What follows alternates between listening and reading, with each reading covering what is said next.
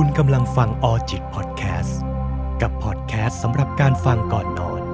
พาคุณเข้าไปสำรวจตัวเองและนอนหลับไปสำหรับค่ำคืนนี้ ราตรีสวัสดิ์ครับ เราลืมอะไรไปหรือเปล่า และเลยคนรอบข้างไปบ้างไหม สนใจเป้าหมายของตนเอง จนเผลอทำตัวไม่น่ารักกับคนรอบข้างหรือเปล่า เชื่อว่าคุณผู้ฟังอาจจะมีประสบการณ์แบบนี้อยู่บ้างนะครับ ในช่วงเวลาที่เราสนใจเป้าหมายของตัวเองมาก ๆ จนเผลอละเลยความรู้สึก เผลอละเลยความสัมพันธ์ที่อยู่รอบตัวเราไป จนบางครั้งมันทำให้เราทำตัวไม่น่ารักกับคนรอบข้างโดยที่เราไม่รู้ตัวเงี้ยครับ แต่ก่อนที่เราจะไปคุยกันว่าเราจะหาจุดสมดุลของเป้าหมายตนเองกับความสัมพันธ์รอบข้างหรือความรู้สึกของคนรอบตัวเราอย่างไร เราอาจจะต้องมาคุยกันก่อนว่า งั้นถ้าเกิดสมมุติเราตั้งใจทำเป้าหมายของตัวเองมากๆ แล้วฉันเลือกเองที่จะไม่แคร์ใครเลย แล้วก็ไม่สนใจใครเลย จนคนรอบข้างตัดสินว่าฉันไม่น่ารัก มันผิดหรือเปล่า เพราะฉันก็มีเหตุผลของฉันที่ว่า ก็ในเมื่อเขาเองก็ไม่ได้แคร์ฉันขนาดนั้น แล้วก็ไม่ได้ให้ความสำคัญกับฉันขนาดนั้น งั้นฉันทำแบบนี้ฉันผิดไหม ถ้าตอบแบบเร็วๆเลยอะครับ มันก็ไม่ผิดนะครับ ราะว่าเดิมทีมนุษย์เราเกิดมาเนี่ยครับเราไม่ได้เกิดมาด้วยตัวเองแล้วก็เพียงลำพังนะครับ เรามีพ่อแม่ แล้วเราก็จะค่อยๆ มีความสัมพันธ์แบบอื่น เป็นญาติพี่น้อง เป็นเพื่อน เป็นครูบาอาจารย์ จนสร้างความสัมพันธ์ไปถึงขั้นคู่รักอย่างเงี้ยครับอืมมันก็จะเป็นระดับขั้นของมันอย่างเงี้ยเนาะ เพราะฉะนั้นพ่อแม่คือรากฐานที่สำคัญมากๆสำหรับการดำรงอยู่ของมนุษย์เรา คนที่เป็นพ่อเป็นแม่จะต้องเป็นฐานที่ดีให้กับคนเป็นลูกก่อน และเมื่อฐานที่ดีนี้มั่นคงเพียงพออย่างเงี้ยครับคนที่เป็นลูกก็จะค่อย ๆ เติบโตขึ้นเรื่อยๆ แล้วก็เอาพื้นฐานที่ดีนี้ไปใช้ต่อกับความสัมพันธ์อื่นๆ เช่น เพื่อน พี่น้อง แฟน หรือว่าญาติผู้ใหญ่หรือเจ้านายที่เขาเคารพอย่างเงี้ยครับ จะเห็นได้ว่าพ่อแม่จะเป็นที่พึ่งพิงในช่วงแรก แล้วก็จะค่อยๆ ปล่อยลูกออก หรือลูกนี่แหละที่จะเรียนรู้ที่จะปล่อยออก เพราะมันอยู่ในขั้นของการสร้างตัวตนของตัวเอง แล้วพอตัวตนของเรามั่นคงเราก็จะปล่อยมือจากพ่อแม่มากขึ้น หรือยึดติดกับพ่อแม่น้อยลง เพราะฉะนั้นในทางกลับกัน ถ้าเกิดเราเป็นคนที่เกิดมาแล้ว รู้สึกว่าพ่อแม่ไม่ได้เป็นพื้นฐานที่ดี หรือไม่ได้เป็นพื้นฐานที่มั่นคงพอที่จะยึดได้ขนาดนั้น มันจะทำให้เรามีความตั้งใจ มีความสนใจอย่างมากที่จะทำตามเป้าหมายของตัวเองให้สำเร็จ ตั้งคำถามว่าเป้าหมายของฉันคืออะไร เกิดมาเพื่ออะไร ฉันจะสร้างคุณค่าให้กับการมีอยู่ของชีวิตของฉันได้อย่างไร เพราะพื้นฐานมันขาดมาแต่แรก เราเลยต้องก้าวขึ้นมาข้ามขั้น เพื่อทำให้ขั้นนี้มันมั่นคงแข็งแรงมากๆ จนเราสามารถอยู่ได้แม้ว่าขั้นพื้นฐานเราจะขาดมาก่อน เพราะฉะนั้นถ้าเกิดคุณอยู่ในกลุ่มกลุ่มนี้ กลุ่มคนที่รู้สึกว่า คนที่ใครๆก็บอกว่าสำคัญ ไม่ได้ support ฉันเพียงพอ คนที่ใครๆก็บอกว่าจะต้อง care แต่ก็ไม่ได้ care ฉันเพียงพออย่างเงี้ยมันไม่มีความจำเป็นเลยที่เราจะต้องเบรกเป้าหมายตัวเองแล้วไป care เขาเพื่อให้เขารู้สึกว่าเราแคร์เขาจริง ๆ ความสำคัญทางความสัมพันธ์นะครับ มันไม่ได้วัดกันที่ชื่อ สุดท้ายแล้วพ่อแม่ พี่น้องเพื่อนสนิทครูบาอาจารย์ คนรัก มันยังคงเป็นเพียงแค่ชื่อเรียกความสัมพันธ์นะครับ ความสำคัญจริง ๆ ความลึกซึ้งทางความรู้สึก หรือความผูกพันที่เราได้รับ มันเกิดขึ้นจากการกระทำการแบ่งปันทางความรู้สึก การแคร์กัน จนมาก่อตัวเป็นความผูกพันจริง ๆ มันเป็นสิ่งที่เกิดขึ้นผ่านการกระทำมากกว่าชื่อเรียก เพราะฉะนั้นในจุดนี้ครับผมอยากชวนคุณผู้ฟังทุกคนทำความเข้าใจกันก่อนนะครับว่า ถ้าเขาไม่สำคัญแล้วฉันไม่แคร์มันก็ไม่ได้หมายความว่าจะผิดนะ แล้วบางครั้ง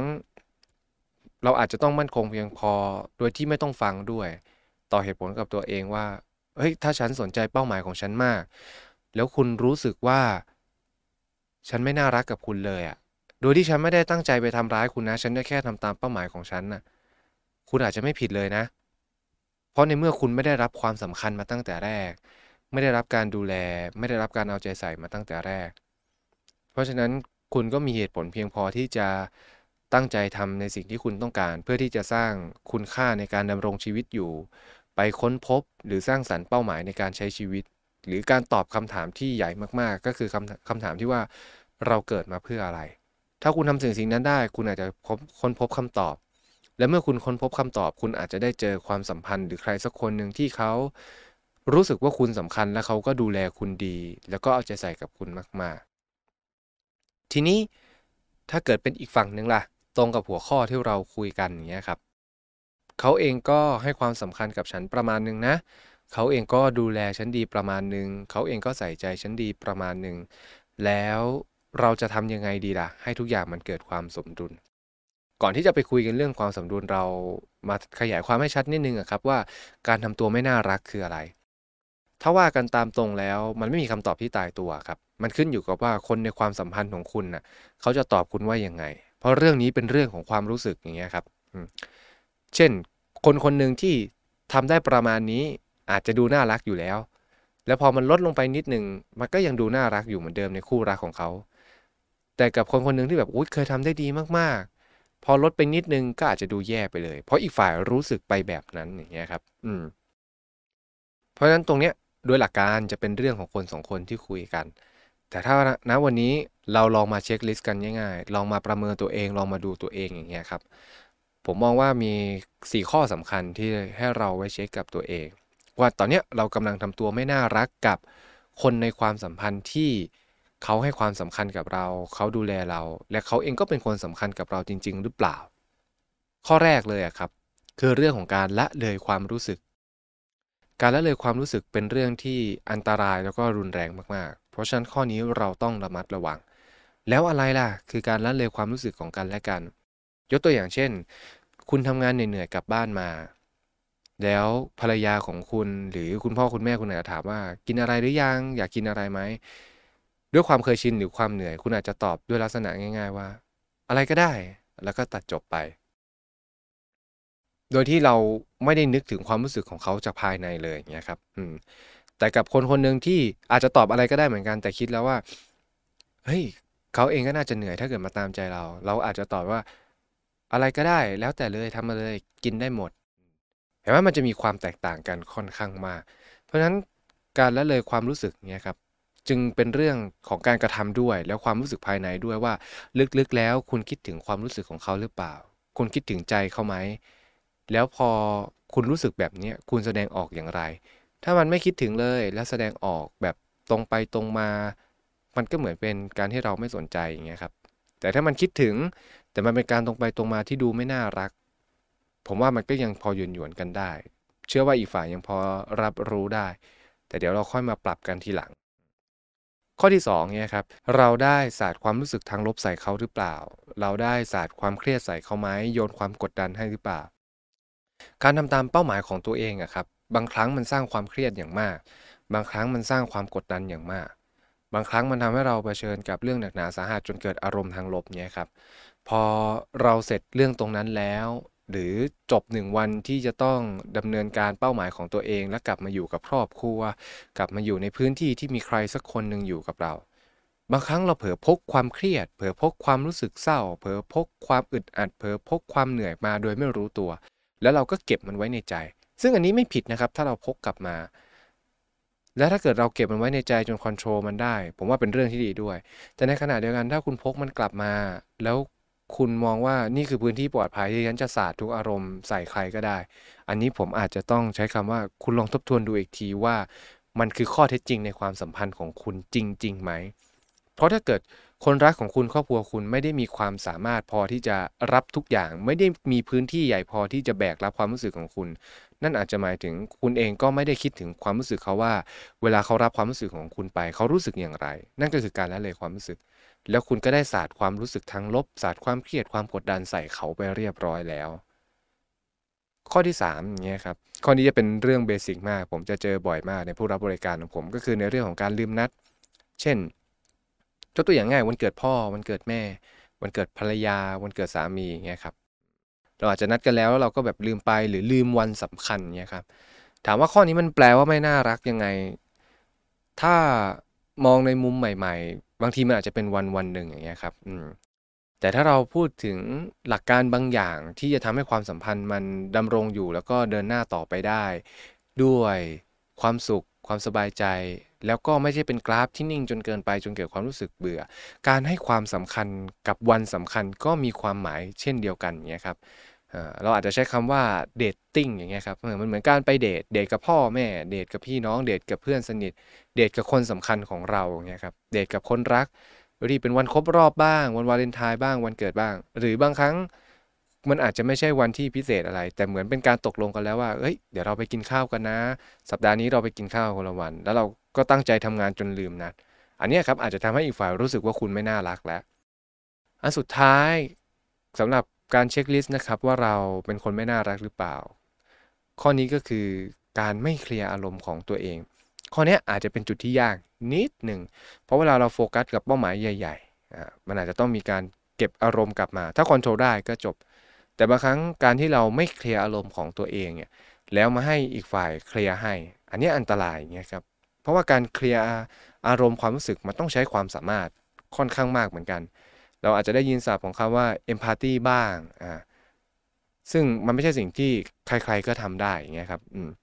ถ้าเกิดผมพูดติดตลกหน่อย ซึ่งเป็นการติดตลกที่เป็นข้อเท็จจริง เช่น คนทำงานเป็นนักจิตวิทยาก็ใช่ว่าจะทำให้กับคู่รักของตัวเองได้ในช่วงเวลาปกติอย่างเงี้ยครับ เพราะบางทีเราทำงานมาแล้วก็เหนื่อยแล้วอย่างเงี้ยครับเพราะฉะนั้นถ้าเกิดเราไม่เคลียร์อารมณ์ของตัวเอง แล้วมาหวังว่าให้คนรักจะเคลียร์อารมณ์เราโดยที่เราแบบยกอารมณ์ทั้งหมดใส่ตู้มไปกับเขาอย่างเงี้ยครับ อืม อันนี้เป็นเรื่องที่อันตรายนะครับ เพราะฉะนั้นถ้าทำได้ก็ขอแนะนำให้ทำดีกว่าคำว่าไม่เคลียร์ตรงเนี้ยไม่ได้หมายความว่า เอ้ย เผลอไม่เคลียร์นะ จงใจไม่เคลียร์ด้วย เก็บกลับมาเพราะคิดว่าเฮ้ยมันไม่เป็นไรหรอกก็ปล่อยปล่อยมันไปอะไรอย่างเงี้ยมีอะไรเดี๋ยวเขาก็จัดการกันเองนู่นนั่นนี่เนี่ยครับคุณไม่ได้แค่ละเลยความรู้สึกคนอื่นนะตอนนี้คุณกำลังละเลยความรู้สึกด้วย ทีนี้เราจะแก้ยังไงครับกับ4เช็คลิสต์ตรงนี้เงี้ยครับประเด็นแรกที่เราพูดกันก็คือละเลยความรู้สึก ข้อนี้แก้ง่ายมากเลยครับ คือการถามเขาว่า เฮ้ยเขารู้สึกยังไงล่ะสมมติผมเป็นผมเองเนี่ยครับที่ตั้งใจทำงานมากๆเลยนะ โอ้เหนื่อย ปีนี้อยากจะทำงานให้ได้สักเดือนปีละ 20 ล้านอะไรอย่างเงี้ยเป็นกำไรทำงานเหนื่อยมาก กลับมาภรรยาผมอาจจะถามว่าอ่ากินข้าวมาหรือยังอยากกินอะไรไหมอะไรอย่างเงี้ยผมก็อาจจะตอบว่าอะไรก็ได้ทำมาเลยเอแล้ววันนี้คุณเป็นยังไงบ้าง รู้สึกยังไงบ้างเนี่ยครับถามเขากลับเนี่ยครับว่าเขารู้สึกยังไงถามเขาในกิจวัตรประจำวันหรือในกิจกรรมเล็กๆ น้อยๆ อันนี้ครับดีกว่าการถามเรื่องใหญ่ ๆ อีก มันเป็นการแสดงออกถึงความใส่ใจอะไรอย่างเงี้ยหรือบางทีเรานั่งกินข้าวกันอย่างเงี้ยครับอืมถามเออแล้วคุณทำงานเป็นไงบ้าง รู้สึกเป็นยังไงบ้าง หรือถ้าเขาเป็นแม่บ้านอยู่บ้าน ผมอาจจะถามว่า วันนี้อยู่บ้านเป็นยังไงบ้างเออสนุกไหมโอเคไหมทำอะไรบ้างนะครับอืมเพราะนั้นเพียงแค่ถามว่า คุณรู้สึกยังไง หรือคอนเซปที่ว่าเขารู้สึกยังไงพวกเราสามารถเอาไปใช้ต่อยอดกันได้เรื่อยๆ และสามารถถามกันได้ทุกเรื่องเลย แล้วมันอาจจะทำให้คุณดูเป็นคนน่ารักขึ้นมาทันที ซึ่งแน่นอนมันถามได้กับพ่อแม่เช่นเดียวกัน วันนี้พ่อแม่เป็นไงบ้างเออพ่อกับแม่รู้สึกยังไงบ้างเหนื่อยไหมวันนี้นอนเล่นอยู่บ้านทำอะไรบ้างสนุกหรือเปล่าเออ CF ของไปเท่าไหร่แล้วครับแม่เนี่ยครับมันก็เป็นสิ่งที่เราสามารถทำได้ ทีนี้อันต่อมานะครับเรื่องการศาสตร์อารมณ์ เราจะต้องเรียนรู้ก่อนว่าเราจะควบคุมมันด้วยความรู้สึกยังไง หมายความว่ามันอาจจะต้องมีความรู้สึกมาช่วยกำกับก่อนว่า เช่นกูเครียดอะอยากบอกเขาอะไรอย่างเงี้ยแต่คุณจะบอกเขาด้วยอะไรอะด้วยการสาดใส่เขาหรือด้วยการที่อยากจะแบ่งปันความรู้สึกนี้กับเขา เพื่อให้เขาเนี่ยมาแบ่งเบาไปบ้าง แล้วมาอบอุ้มจิตใจของเราบ้าง ถ้ามันเป็นความรู้สึกนี้ผมว่าโอเคเลย เพราะฉะนั้นมันจะอยู่ในคอนเซปต์ว่าคุณลองเปลี่ยนจากการสาดอารมณ์ใส่เขาอะเป็นลองใจเย็นๆลองแชร์กับเขาดูว่าวันนี้เหนื่อยยังไง พูดโดยที่ยังมีความรู้สึกอยู่ แต่ไม่ใช้คำพูดรุนแรง เช่นเฮ้ยวันนี้เราทำงานเหนื่อยมากเลยนะ เครียดมากๆด้วยอยากจะเล่าเรื่องหนึ่งให้ฟังอย่างเงี้ยที่ทำงานมันเป็นแบบนี้นะ แล้วเราก็ค่อยๆ เล่าเรื่องนั้นไป มันจะเป็นการแบ่งปันทางความรู้สึก ซึ่งถ้าเขาเป็นคนสำคัญที่แคร์คุณแล้วก็ดูแลคุณดี เห็นไหมครับ ย้อนกลับไปประเด็นแรกเลยที่เราคุยกัน มันสอดคล้องกันเนาะ ผมว่าเขาก็จะแบ่งเบาความรู้สึกคุณได้ มันอาจจะแบ่งไม่หมดนะ แต่อย่างน้อย คุณก็ไม่ต้องแบกรับทุกอย่างไว้คนเดียว และบางครั้งบางคราว มันอาจจะไม่ได้หายไปจากใจคุณเลย แต่อย่างน้อยคุณไม่ได้เผชิญหน้ากับความรู้สึกนั้นคนเดียว มันยังมีคนสำคัญคนหนึ่งที่ยังอยู่ข้างๆคุณอยู่ ซึ่งผมว่านั้นสำคัญมาก เพราะฉะนั้นข้อนี้ลองค่อย ๆ เรียนรู้ครับ ค่อยๆ ลองฝึก ค่อย ๆ ลองดู เปลี่ยนจากการศาสตร์ความรู้สึกใส่เขา เป็นการแชร์ความรู้สึกกับเขาดู ทีนี้ในประเด็นการลืมนัดล่ะ แล้วถ้าเกิดสมมติมันไม่มีนัดล่ะทำยังไงดีเราก็ลอง แบ่งเวลาให้กับกันและกันบ้าง ลองแบ่งเวลาให้เขาบ้าง ลองแชร์เวลาร่วมกันบ้าง ผมยกตัวอย่างเคสของผมคนหนึ่งเนี้ยครับทำงานวันละ 18 ชั่วโมง 6 ชั่วโมงนี่คือนอนตื่นปุ๊บคือทำงานแล้วอย่างเงี้ยครับเพราะว่าเขาเป็นสไตล์นักธุรกิจ แล้วเขาก็มีปัญหากับแฟนเขาค่อนข้างมาก แล้วเราก็คุยในเรื่องการจัดการรวมการเข้าใจตัวเองไปเรื่อยๆ จนมีทริคหนึ่งผมนำเสนอกับเขาว่า ถ้าเกิดสมมติแฟนคุณเรียกร้องมาก เขาเรียกร้อง 7 วัน แล้วคุณมองว่าการตอบสนองเขา1วันมันคุ้มค่า แล้วก็ไม่ได้มากเกินไป คุณลองจัดเวลาให้เขาไหม ให้ไปเลย1วันกับเขา หรือให้สักช่วงเวลาหนึ่ง ซึ่งผลปรากฏว่าก็ทำออกมาได้ดีด้วยนะครับ อีกฝ่ายก็ค่อนข้างพึงพอใจ เพราะฉะนั้นการจัดเวลาให้แก่กันและกันจึงเป็นองค์ประกอบหนึ่งที่มีความสำคัญมาก ๆ ในความสัมพันธ์ ไม่ว่าจะเป็นพ่อแม่ญาติพี่น้องเนี่ยครับ เพราะฉะนั้นข้อนี้ลองดูนะครับ ลองค่อยๆ หาเวลาร่วมกัน มันก็เหมือน dating อีกนะครับ เหมือนแบบไปเที่ยวกันทำความรู้จักกัน ไปเดทกันอีกครั้ง ไปเติมสีสันให้กับชีวิตเนี่ยครับ แล้วสุดท้ายการเคลียร์อารมณ์ตัวเองล่ะ แก้ยังไงดี เราก็ต้องจัดการอารมณ์ของตัวเองเนี่ยครับ ข้อนี้จะแตกต่างจากอันที่ 2 อันที่2เนี่ยเป็นการพึ่งพิงเป็นการแชร์ เพราะนั้นมันจะมีเลเวลที่ทำได้ไม่ได้ ถ้าสมมติมันแชร์แล้วมันไม่ไหว เราก็ต้องจัดการอารมณ์ตัวเอง ซึ่งข้อนี้ย้ำเลยนะครับ มันเป็นเรื่องพื้นฐานอยู่แล้วที่เราจะต้องรับผิดชอบตัวเองอเราจะต้องเรียนรู้ที่จะจบในที่ทำงานให้เป็นจบในประเด็นที่เราตั้งใจทำให้ได้ ถ้าเป้าหมายของเรามันสิ้นสุดแล้ว ใช่วันนี้ยังทำไม่เสร็จแต่เวลาที่ทำมันสิ้นสุดแล้ว พอเราออกจากบ้านออกจากตรงนั้น เรื่องทุกอย่างก็ต้องจบอย่างเงี้ยครับ เราจะต้องจัดการตรงนี้ให้ได้ แล้วถ้าเกิดมันไม่ได้ คุณก็ต้องมีวิธีการจัดการแบบอื่น ๆ ที่จะไม่กระทบความสัมพันธ์ เพราะบางครั้งไม่ใช่คนทุกคนที่จะแชร์หรือแบกรับความรู้สึกด้วยกันได้ เช่น คุณอาจจะไป hang out ไหม ไปผ่อนคลายบ้างไหม ไปช้อปปิ้งบ้างไหม หรือมาพบนักจิตวิทยาก็ได้ เพื่อที่จะ balance ความรู้สึกตรงนี้ ก็จะเห็นได้ว่าสี่ข้อนี้จริง ๆ มันสอดคล้องกันเลยครับ การละเลยความรู้สึกคนอื่น บางทีก็สอดคล้องกับการละเลยความรู้สึกตัวเอง เราก็แก้ทางโดยการที่ถามเขาว่ารู้สึกยังไงบ้าง ซึ่งอาจจะวนมากลับมาถามตัวเองได้ว่าเฮ้ยแล้วเรารู้สึกยังไงล่ะ เมื่อคุณรับรู้ว่าคุณรู้สึกยังไง คุณก็จะเห็นว่าคุณมีอะไรเก็บมาบ้าง แล้วก็ระมัดระวังไม่ไปสาดใส่เขา ถ้าอยากแบ่งปันกับเขาให้เป็นการแชร์ ไม่ใช่เป็นการสาดอารมณ์ใส่เขา แล้วถ้าเกิดคุณมีเดทติ้งบ้าง มีการนัด มีการไปเที่ยวสังสรรค์กับคนที่มีความสำคัญ มันจะเป็นกราฟของความสุขที่มัน balance กับความเหนื่อยล้าในใจ แล้วมันก็จะสามารถ ทำให้คุณฮิวตัวเองได้ด้วย และนั่นก็เป็นหนึ่งในวิธีการจัดการอารมณ์ที่ค่อนข้างดี แต่ถ้าเกิดทำขนาดนี้แล้วคุณยังเคลียร์ไม่ได้ คุณจะต้องหา activity เพิ่มอย่างเงี้ยครับว่าเราจะเคลียร์ตัวเองยังไงจัดการยังไง หรือเข้าพบนักวิชาชีพก็ได้ ซึ่งมันเป็นเรื่องปกติที่ทำได้ แต่ทั้งนี้ทั้งนั้นอันนี้มันเป็นการ checklist แบบรวดเร็วแล้วก็ง่าย ๆ อาจจะต้องถามคนรักคุณด้วยว่า ถ้าเกิดคนรักของคุณรู้สึกว่าเฮ้ย คุณวันนี้มันทำตัวไม่น่ารักลองถามเขาดูว่าฉันทำตัวไม่น่ารักยังไง ฉันทำให้เธอรู้สึกแบบนั้นด้วยการกระทำไหน ลองค่อยๆ พูดคุยกันดูแบบนี้ครับ ทีนี้กลับมาในประเด็นที่ว่างั้นเราจะรักษาสมดุลของเป้าหมายของเรากับผู้อื่นอย่างไร เมื่อกี้ผมเปลยคำตอบไว้เล็ก ๆ น้อย ๆ แล้วครับว่าเฮ้ยทุกอย่างมันมีช่วงเวลาของมันนะ ถ้าเกิดคุณทำตรงนั้นจบแล้วอะวันนี้ไม่เสร็จแต่เวลาทำงานตรงนั้นจบแล้ว คุณก็พักเรื่องตรงนั้นไว้ ชีวิตคนเรามันไม่ได้มีแค่เรื่องเป้าหมายในชีวิตเรื่องเดียว แม้ว่าคุณจะอยู่เพียงลำพังและโดดเดี่ยว คุณยังต้องมีเพื่อนที่จะสารสัมพันธ์ มีกิจกรรมหลาย ๆ อย่างที่ทำต่อให้นั่นคือสิ่งที่มีความหมายและคุณค่ากับคุณ มันก็ยังมีกิจกรรมอื่น ๆ ที่จะทำให้คุณทำแล้ว รู้สึกสนุกรู้สึกมีความสุขผ่อนคลาย นั่นอาจจะเป็นคำตอบเป้าหมายใหญ่ แต่ว่ามันก็มีความสุขเล็ก ๆ ให้เก็บระหว่างทางเนี่ยครับผมมักจะพูดเสมอว่า ชีวิตคนเราเหมือนกราฟ 360 องศาเนี่ยครับเราอาจจะมีมุมของชีวิต 360 มุม ซึ่งมันไม่จะเป็นจะต้องสุดทุก 360อะแต่ถ้าจะให้มันขาดขาดไปบ้างก็คงไม่เป็นไร แต่ในท้ายที่สุดมันมีแค่อันเดียวไม่ได้ครับ ต่อให้องศานั้นมันมัดรวมหลายองศาเข้าด้วยกัน แล้วมันเป็นแท่งที่ใหญ่มากๆ แต่ถ้านั้นมันมีแค่สิ่งนั้นสิ่งเดียว มันก็คงจะไม่สมดุลนะครับเพราะฉะนั้นมันอาจจะเป็นในเรื่องของการจัดลำดับความสำคัญ และการใช้เวลาให้คุ้มค่าด้วย ถ้าคุณมีเวลาทุ่มเทกับเป้าหมายตัวเอง ก็ทุ่มเทให้สุดให้เต็มที่เลย แต่เมื่อเวลาตรงนั้นมันจบลง คุณก็ต้องดูว่าช่วงเวลาที่เหลือต่อจากนี้มันเป็นไปเพื่ออะไร พักผ่อนหรือเปล่า ดูแลตัวเองไหมให้ความสำคัญกับคนรอบข้างไหมอยู่กับครอบครัวไหมอยู่กับภรรยา ถ้าเวลาตรงนั้นมันคือเวลาระหว่างคุณกับคนรอบข้าง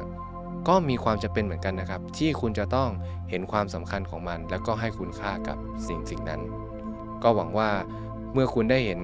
ความสำคัญของแต่ละแง่มุม ความสำคัญในแต่ละช่วงเวลา มันจะทำให้คุณนั้นได้รู้ว่า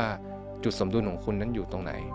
ซึ่งท้ายที่สุดมันมาจากหลักการที่ว่าให้ความสำคัญกับทุกๆเรื่องในช่วงเวลาของมันเท่านั้นเองครับผม